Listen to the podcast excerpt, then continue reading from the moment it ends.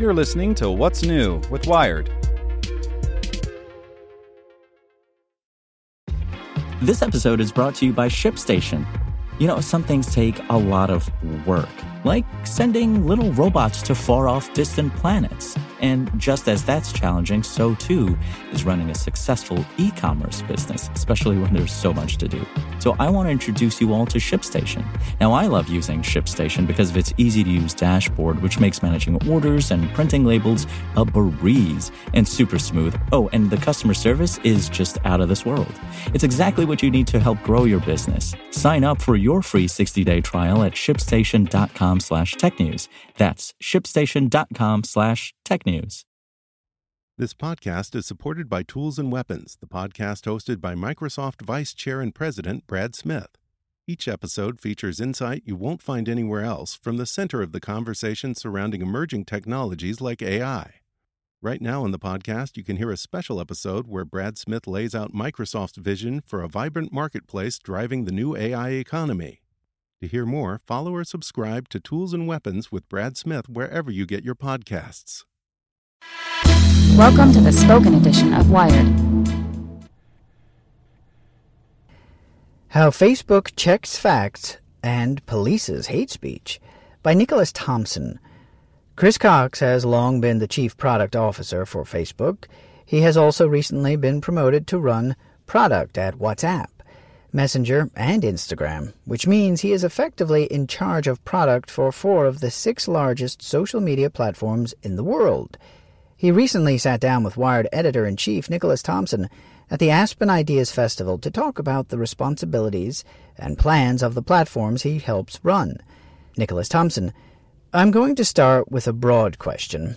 There are a lot of trade-offs that you talk about. There's a trade-off between privacy and utility, right?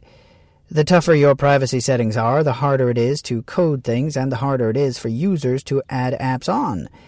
There's a trade-off between free speech and having a safe community. There's a trade-off between a totally neutral platform and making sure the highest quality content thrives. So, over the last year, as you've gone through this and as you think about the future, how has your thinking shifted on where the balance lies? Chris Cox: It shifted immensely on each of those dimensions. I started at the company thirteen years ago. I joined when Facebook was five million American college students. It was called The Facebook. It was a directory only. There was really no tool for communication. People were using their real names, and so it had the promise of being a place you could find each other, find a roommate, find a high school best friend, find your cousin's new boyfriend, and you could learn about the people around you. The lesson we learned very early on was that these tools could be forces for people to come together around ideas. The first time we had a group with over one million people in it was a few days after we launched News Feed. There were ten million people using the service, and one million of them joined a group called Students Against News Feed. It was a huge misunderstanding. We did a bad job of explaining how the product worked. We worked through it, but the second and the third largest groups were groups raising awareness about humanitarian issues. The second largest group was a group about Darfur, which at the time was an underreported humanitarian issue that a lot of college students cared about. And so we had this feeling from the early days that this platform generally wanted to be a force for good, that people wanted to come together around ideas, and we should let that happen. And so the focus was a lot more open than it is now. If you look at today, we have hundreds of our best people now working on protecting elections, and that's the right thing for us to do. Looking at over forty countries working with electoral commissions, data scientists, researchers, understanding the playbook of the Internet Research Agency, but also the playbooks of financially motivated spammers who use the excitement around elections to try and make money from ad farms. There's a whole list of things which we have done over the past year and a half. We really said we need to be experts at this. We need to be working with world experts in each of these areas and each of these countries. And that is a big change in disposition that's happened inside of the company. Nicholas Thompson: Back to those general dimensions that I mentioned, I'll just give my outsider's guess on how you shifted on all of them. So privacy versus utility, you guys have massively shifted toward privacy. And in fact, I bet there are people inside the company who worry you've been pushed too far by the Cambridge Analytica outrage, And it's kind of too hard to build things now, but you had to move really far on privacy, on free speech and community. You're moving much more towards making a safe community and away from the initial ideas of social media platforms from the Arab Spring of free speech. Neutral platform versus high-quality content. You're definitely moving towards high-quality content, much more of a publisher, less of a neutral platform. Am I right or wrong on these three? Chris Cox, you're right on all of it. And I think we're trying to do this in a way where we're putting decision-making in the hands of institutions that have a history. Like fact-checkers. The way we're combating the fake news problem is to identify when something's going viral, then getting it quickly to fact-checkers. We're in fifteen countries now. We want to be in more, and helping the fact-checkers prioritize their work so that rather than fact-checking whichever story may have come across their desk, they're looking at the ones that are about to get traction on social media. Then you use that to reduce the distribution of the story, and also to educate folks who are about to share it or those who are coming across the story on social media. The partnership with fact-checkers means that we can rely on institutions that have standards, are showing their work, and allow us not to be in a situation where we feel like we need to be making these really difficult calls. And they are difficult calls. I mean, the cover of Time magazine is a difficult call. Nicholas Thompson. The cover of Time magazine is a difficult call because it's got a picture of a girl crying. It says, "Welcome to America." But the girl wasn't actually crying because she was separated from her parents, right? Chris Cox. It was part of the debate in the fact-checking community this week. Nicholas Thompson. That's a great example. Let's talk about this disinformation stuff. You just laid out some of the ways you're dealing with it in a text-based world, or text and image-based world. But the internet's going to be mostly pictures and video soon. And then we're going to move to virtual reality, and then we're going to move to, like, neural interfaces, where we're all going to be connecting our brains. How are you going to fight and counter disinformation at these different levels? I kind of know how you're doing it on text. I don't know how you're doing it on images. I really don't know how you're doing it in V R. Chris Cox. So it'll be the same playbook. We'll be finding things that start to go viral. We'll be sending them to fact-checkers. The two most interesting things for photos are things that are doctored and things that are taken out of context. Those are the two categories where we see the most activity on social media and on the internet. And we want to use the same principles, which is we're going to find what's starting to move across Facebook and Instagram. We're going to get it in front of fact-checkers. We're going to let fact-checkers decide, and then we're going to educate people when they see it and reduce its distribution. And then we'll use artificial intelligence tools and classifiers to basically spread what people have said, if it is a false story, and find other things that look like it. Nicholas Thompson. Wait, so stuff will start to go viral, and it will be controversial, and you'll send it to humans, and then you'll use A I? Won't it be the other way around? Won't it start to go viral, you'll use A I, if the A I can't solve it, then it will go to humans? Chris Cox. So you'll find things that are going viral. That's just counting. Then you'll send it to fact-checkers. Then you'll use fuzzy matching, as it's called. It's just finding things that are saying the same thing but are slightly different. This is important for photos. It's important for links. We recently had a story in France, a health hoax, that said if you're having a stroke, you should prick your fingers and your stroke will subside. You know, health hoaxes are as old as time. They're part of the rumor mill. They're part of gossip. They're a part of conversation. But they're really important to help people get educated. And in this instance, there were more than one thousand stories that were all about this one hoax. And so rather than sending fifteen hundred stories to fact-checkers, we want to send one, and just have a tool that says these two things are the same. Nicholas Thompson. What is your confidence level? In the twenty sixteen election, there were bad guys putting out this information. There were good guys trying to stop this information. Good algorithms, and the bad guys won, right? What is your confidence level that in the twenty eighteen election you've gotten good enough at this that you can prevent someone from hijacking an election? Chris Cox. Well, we feel very good about every election we've had since we've put this team together. We've been working with electoral commissions ahead of time, so we have a sense of how we're doing in their eyes, which is really important. We've been doing that in Mexico, for Sunday's election, for months now.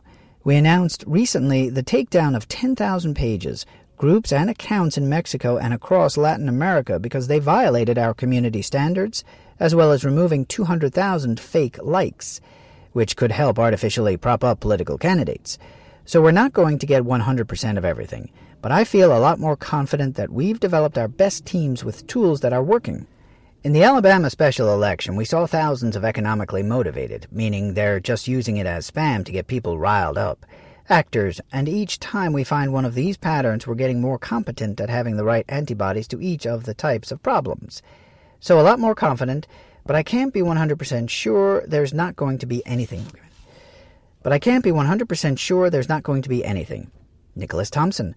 So you feel the immune system is evolving more rapidly than the virus? Chris Cox. I do. Nicholas Thompson. That's good to hear. Let's talk about other viruses. One of the most interesting and complicated products in this suite of platforms you run is the toxic comments filter on Instagram. Instagram built a system. They hired a bunch of humans to evaluate comments to say, this one is racist, this one is sexist. They used that to train an algorithm, and now there's an algorithm that will go through comments on Instagram and basically vaporize anything super mean. When is that product going to be fully deployed on Facebook? Chris Cox. Again, you're in this balance of a platform for letting people say what they want and a platform that's keeping people safe and helping people have constructive conversations.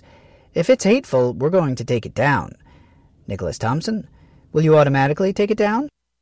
Chris Cox, we rely upon reporting, and then we build tools to help find language that is similar to the stuff that's been reported as hateful. But it's an area where people need to be involved because there are so many judgment calls around hate speech. Nicholas Thompson, but the filter will knock away stuff without any humans reviewing it or anybody flagging it.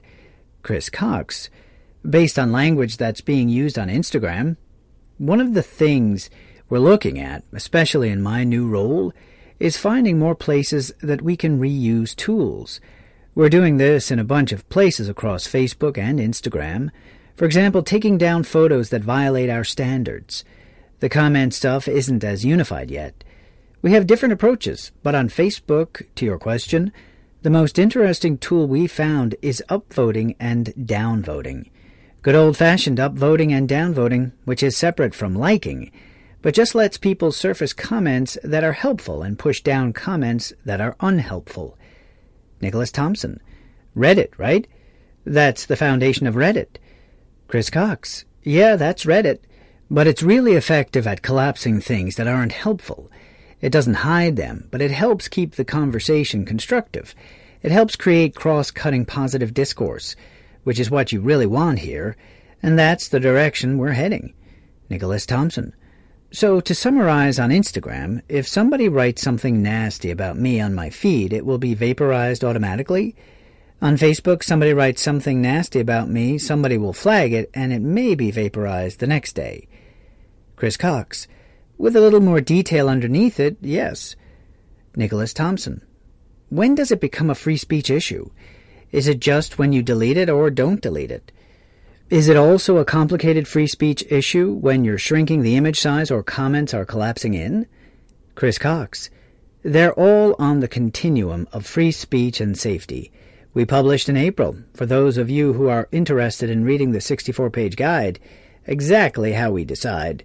We also have the two page version, which is our community standards, which is just, these are the things we don't allow on the platform. Then we have the long version, which is, here's exactly how we think about a hate speech issue. How we understand what is a contextualized slur, which is a whole thing, a reclaimed slur, which can be a part of a group expressing identity and solidarity. And so these are all hard calls. We work with world experts on these in these areas to arrive at our policies. We publish the policies so that they can be debated, and that's kind of where we stand. For the things we don't remove, there are certain things like misinformation. We want folks to be able to see the content as well as the education around it, so informing people. And that's where we say this has been disputed. We expand other articles that are linking to the fact checkers, and we reduce distribution so that these stories don't go viral. Nicholas Thompson, I want to ask one more question about this. When I was looking at the Instagram filter and I was asking why won't this be implemented on Facebook, one person told me, Well, it will never be implemented on Facebook because as soon as you show that you can build a hate speech filter on Facebook, the German government will mandate that you use it. And it will become an impossible situation because every government will say, we want to use your filter. Is one reason you're not deploying the tool because of the requests that would come if you deployed it? Chris Cox. No. We published our transparency report. So every six months we release a report where we go through each of the categories of content, like fake accounts, terrorist content, hate speech, and we publish how many pieces we review and how many we took down. The goal is just to have this stuff out in the open so that we can have a conversation about how we're doing, and we can have scrutiny from people who study each of these areas, scrutiny from journalists, and scrutiny from people in each country to understand how we can do better. We like having this stuff out in the open in general. One of the things you'll see in there is which things we're able to take down proactively, and so terrorist content, we're able to take the vast majority of it down before it even shows up on the platform. This is stuff like ISIS. Hate speech is the really, really hard one, because it is such a human judgment, and it is such a contextual judgment, and it's one where we're relying on policies written by people who study this for their entire lives.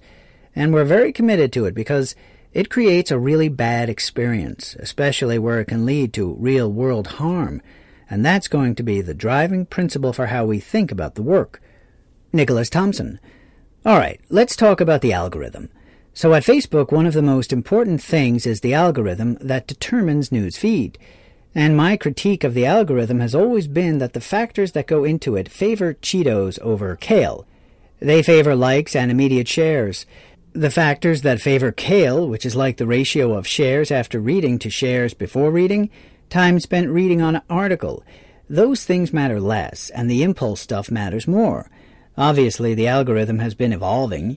You made a whole bunch of changes to it this year, but let's start with the different things that you can measure on the Cheetos versus kale continuum, how you think about the different measurements, and what new tools you have for measuring this stuff. Chris Cox. The most important tool is what people tell us. We'll show people side by side, thousands of people every day, which of these things do you want to read? Why? We hear back the same thing. I care about friends and family more than anything. That is why we announced this ranking change in January. There had been a huge influx of video and other content from pages, which is often great, but it had drowned out a lot of the friends and family stuff. So the most important quality change we made is to make sure that people don't miss stuff from their friends and family. That's number one. The second is what we're able to discern. People who want to have conversations around stuff on Facebook. They don't want to be passively consuming content. This is connected with the research on well-being, which says that if you go somewhere and you just sit there and watch and you don't talk to anybody, it can be sad. If you go to the same place and you have five or six conversations that are good around what's going on in the world, what you care about, you feel better. You learn something. There's a sense of social support, and that is exactly how we should think about digital and social media, which is, to what extent are they building relationships versus being places that are passive experiences. And so the ranking change we announced in January was helping to prioritize friends and family. But then beyond that, things that were creating conversations between people because we heard from people, that's why I'm here. The third area is focusing on quality. And that's really about the news that gets distributed on Facebook. And this isn't why people come to Facebook primarily, but it is an important part. Nicholas Thompson, it's a very important part. Chris Cox, exactly. For people who are coming to the platform, for democracy, for your paper. And what we've tried to do there is reduce clickbait, sensationalism, the things that people may click on in the moment because there's an alluring headline, but then be disappointed by. And that's where we've done an immense amount of work. We've been doing this work for a long time, but we've doubled down on the work over the last two years. Nicholas Thompson. So let's say I leave this room. I get to my laptop and I write two articles. One has the headline, I had this really profoundly interesting conversation with Chris Cox. Here's a transcript of it. Here are the seven smartest things he said. And I post that on Facebook. And then I take something you say and I kind of take it out of context and say, Chris Cox says we should shut down time. Or let's take something that you say a little bit out of context and make it a salacious. The second one is still going to get a lot more likes and shares, right? Chris Cox. To use my intuition? Probably, yeah. Nicholas Thompson. And so how do you stop that? Or how do you change that? Chris Cox.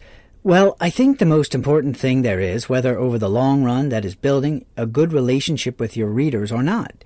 That is why I think the work on digital subscriptions is so important. A digital subscription is a business model that helps somebody have a long-term relationship with a newspaper, which is different from a one-at-a-time relationship. Nicholas Thompson. It's a marriage versus a one-night stand. Chris Cox. I wasn't going to say that, but yeah, it's a longer-term relationship. And you're seeing, for older institutions and newer ones, you're seeing digital subscriptions as a growing business model on the Internet. And it's one that we're committed to helping out on, because we like the property that it helps create a relationship between a person and an institution. We just announced, actually, this week, a really interesting result on a digital subscription product we're building to help publishers take readers and convert them to subscribers on our platform. They get to set the meter, which is how many free reads do you get. They keep the revenue. It looks like it's performing better than the mobile web, which is what we hoped, is that we can offer them something that improves their business. But it gets to what I think is the heart of the matter. When we start to talk about being in a headline culture, which, by the way, is not unique to social media, and that's how do we think about business models that are about long relationships. And I think that's a fascinating conversation, and to me is a really important area to go as an industry. Nicholas Thompson. And as someone who's just launched a paywall and subscription model at Wired, that is all music to my ears. Journalists and news organizations have been worried, fretful, since your changes were introduced in January. Maybe even going back to when they were being beta tested. Traffic is going down. We're talking about it at Wired. When you see drops of twenty percent, twenty-five percent in your Facebook referral traffic, there's some concern that Facebook is getting out of the news. Is it? Chris Cox. No. What we've done, what we've done here is we've rebalanced.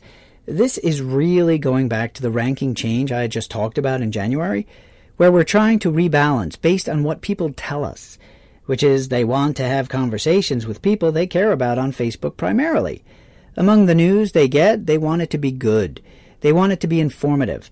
They don't want to be fooled. They don't want to be deceived. They don't want to look back on it and feel like they were hoodwinked. That's all the work we're doing on clickbait, on quality, on working with fact checkers, et cetera, and I think we do have immense responsibility on both of those. Nicholas Thompson. Let's talk about regulation. You were just in Washington.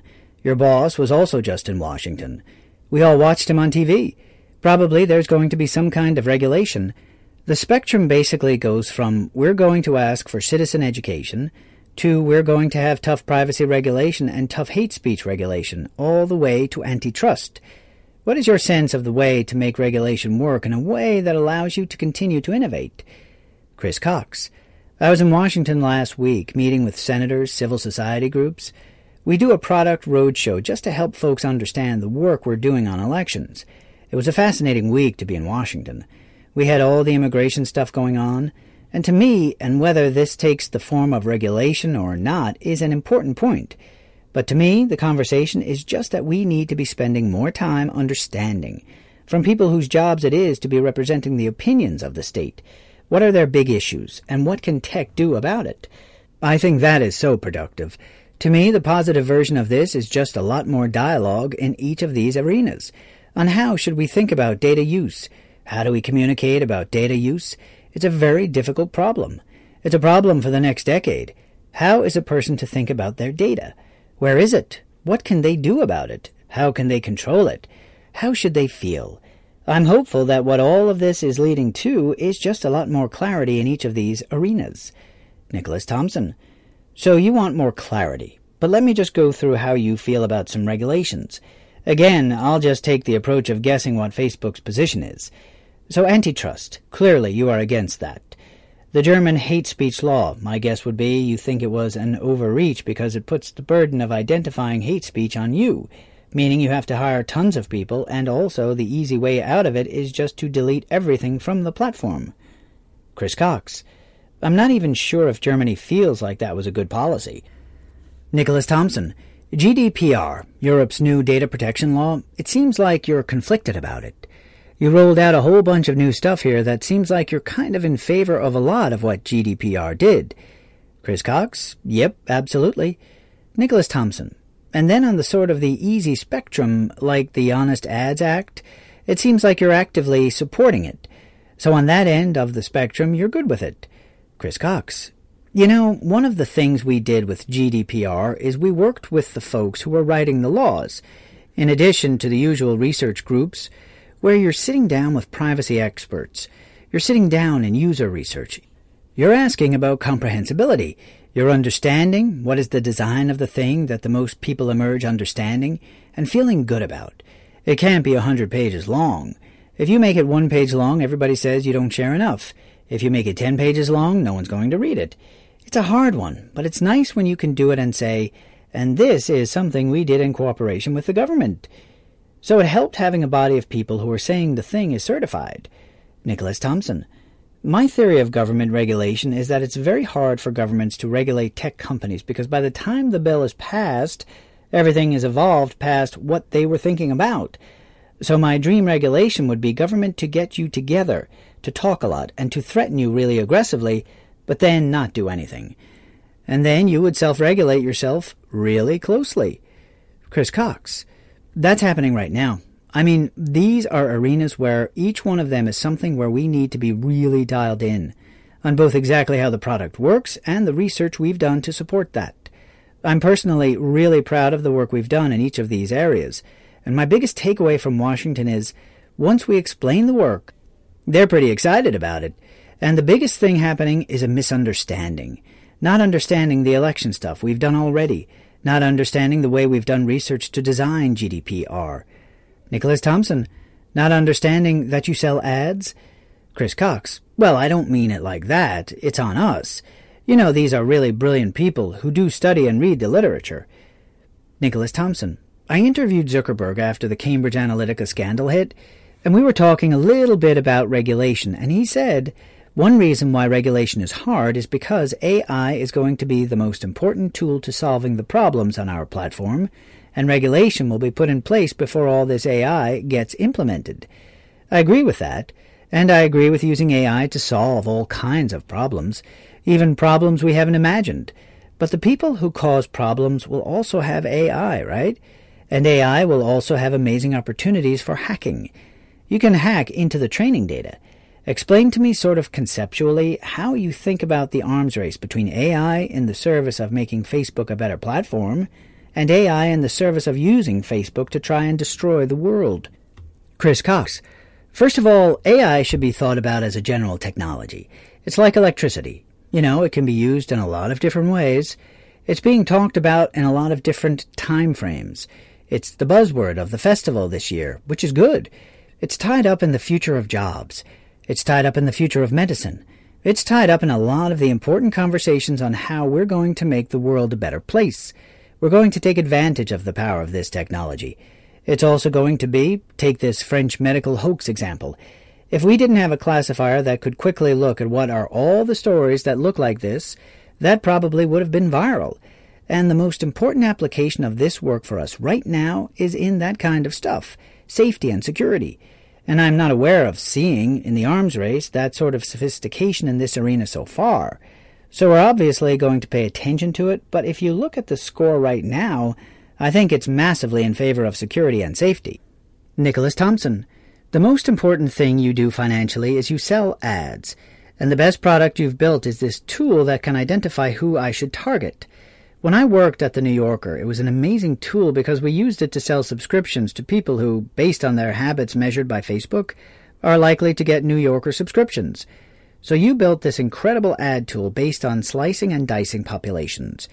The biggest problem with Facebook is filter bubbles and groups where misinformation becomes disinformation and people become radicalized, which again is based on slicing and dicing.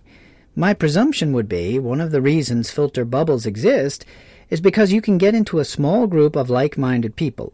You get more and more radicalized, whether it's into a political view or it's into a view about vaccines causing autism. And so the question is whether the business model is tied to the problematic elements of filter bubbles and radicalization within groups. Chris Cox: I don't think it is, and I'll tell you why. I think one of the most important misunderstandings based on the academic research is the literature around polarization, how social media changes a media diet, which is really the underlying issue. Are you exposed to a broader set of information or a narrower set of information? And the literature says it's complicated. It's complicated because a world without social media as a primary source of information in the U S is going to be cable news, which, according to the researchers, is a massively polarizing thing. Nicholas Thompson: Oh, definitely. Chris Cox: So what's interesting is, this is what the empirical research says, is that social media exposes you to a broader media diet, because it connects you with friends around you, weak ties, it's called in the literature. This is the person you went to high school with. It's the person you used to work with. It's people who you'd never message with, people who you wouldn't necessarily keep in touch with without Facebook and Instagram. They tend to read something different from you, and you tend to trust them. And it's where you tend to get the most cross-cutting discourse, which is to say people bonding over an issue that isn't politics, and then listening to one another on an issue which is politics. The vast majority of groups on Facebook are not political. They are a mother's group, a group of locksmiths, a group of people who play Quidditch together in London, actual Quidditch. What we've heard, and this is the vast majority of the groups on the platform, is that these are places where bonding happens and bridging happens, which in the literature of community leadership, in the literature of polarization, is an incredibly important thing. Nicholas Thompson: I'm going to not counter it, but say you can believe both that Facebook is less polarizing than cable news, and you can believe the groups are generally good, and also believe that Facebook should be working hard to counter the polarization that does exist, both within groups and within the regular feed. Chris Cox: Which I agree with. Nicholas Thompson: So then how do you counter it more? Chris Cox: I think the key thing to look for there is sensationalism, hate, misinformation. These are the things where we've seen on the platform, and we need to find them through a combination of reporting and detection, and then we need to deal with it. Nicholas Thompson: You mentioned earlier that changing the business model of journalism towards subscription and away from views has a beneficial effect on the industry. What about changing the way ads work within that context and saying you can't slice and dice on political content, you can't use custom audiences for a campaign? Chris Cox: The tricky one here is there's a massive amount of good that's done when you let a very small business, a barbershop in London, you know, has zero customers, has ten dollars, wants to start advertising, wants to speak to people in this age group because they know who their customers are. They just need a new way to reach them. And on the ledger of the good that is enabled when you allow people to reach small audiences, we think it's vastly good because small entrepreneurs, small businesses, a small news magazine that wants to reach a particular type of person and couldn't afford to reach people in the way advertising worked prior to the internet? I believe in that. If you go out and talk to small business owners in the U S, you get somewhere between fifty and sixty percent say our platform was responsible for helping them grow their business meaningfully, and that translates to more successful small entrepreneurs out there. Then the question is, well, what about political and issue advertising? Where again, on the one hand, you have people trying to raise money for important causes. You have nonprofits in Texas trying to raise money to help reunite children with their parents. And to say, you can't do this on our platform, we think would be wrong. So what we've done is to release an archive, to label every single ad where exactly is it coming from, to let people, journalists, civil society, watchdog groups, experts, study the way that the advertising is being used, so that we can have it out in the open. We can have a conversation out in the open, and frankly, we can have help from people who are studying very specifically this one group of people in Ohio and helping us spot when there's misuse there, and we're going to go after it. Nicholas Thompson: And then you can use your other tools to help promote the people who are helping find lost children and knock away the ones who are using it to spread Russian propaganda. Chris Cox: It's interesting. Did anybody here hear about this fundraiser last week? This is one of the more interesting things that happened on our platform last week. A fundraiser for a Texas nonprofit raising money to reunite children with their parents after they were separated at the border. It raised twenty million dollars in six days. It was a couple, Dave and Charlotte Wilner in California. Their ambition was to raise fifteen hundred dollars, and it created a copycat phenomenon. And it's powerful because it's letting people do something. It's a release, and it's a contribution to what the national conversation was last week. Want to learn how you can make smarter decisions with your money? Well, I've got the podcast for you. I'm Sean Piles, and I host NerdWallet's Smart Money Podcast. Our show features our team of nerds, personal finance experts in credit cards, banking, investing, and more. And they'll help you make the most of your money while cutting through the clutter and misinformation in today's world of personal finance. You'll get clarity on strategies to help you build your wealth, invest wisely, shop for financial products, and plan for major life events. Listen to NerdWallet's Smart Money Podcast wherever you get your podcasts.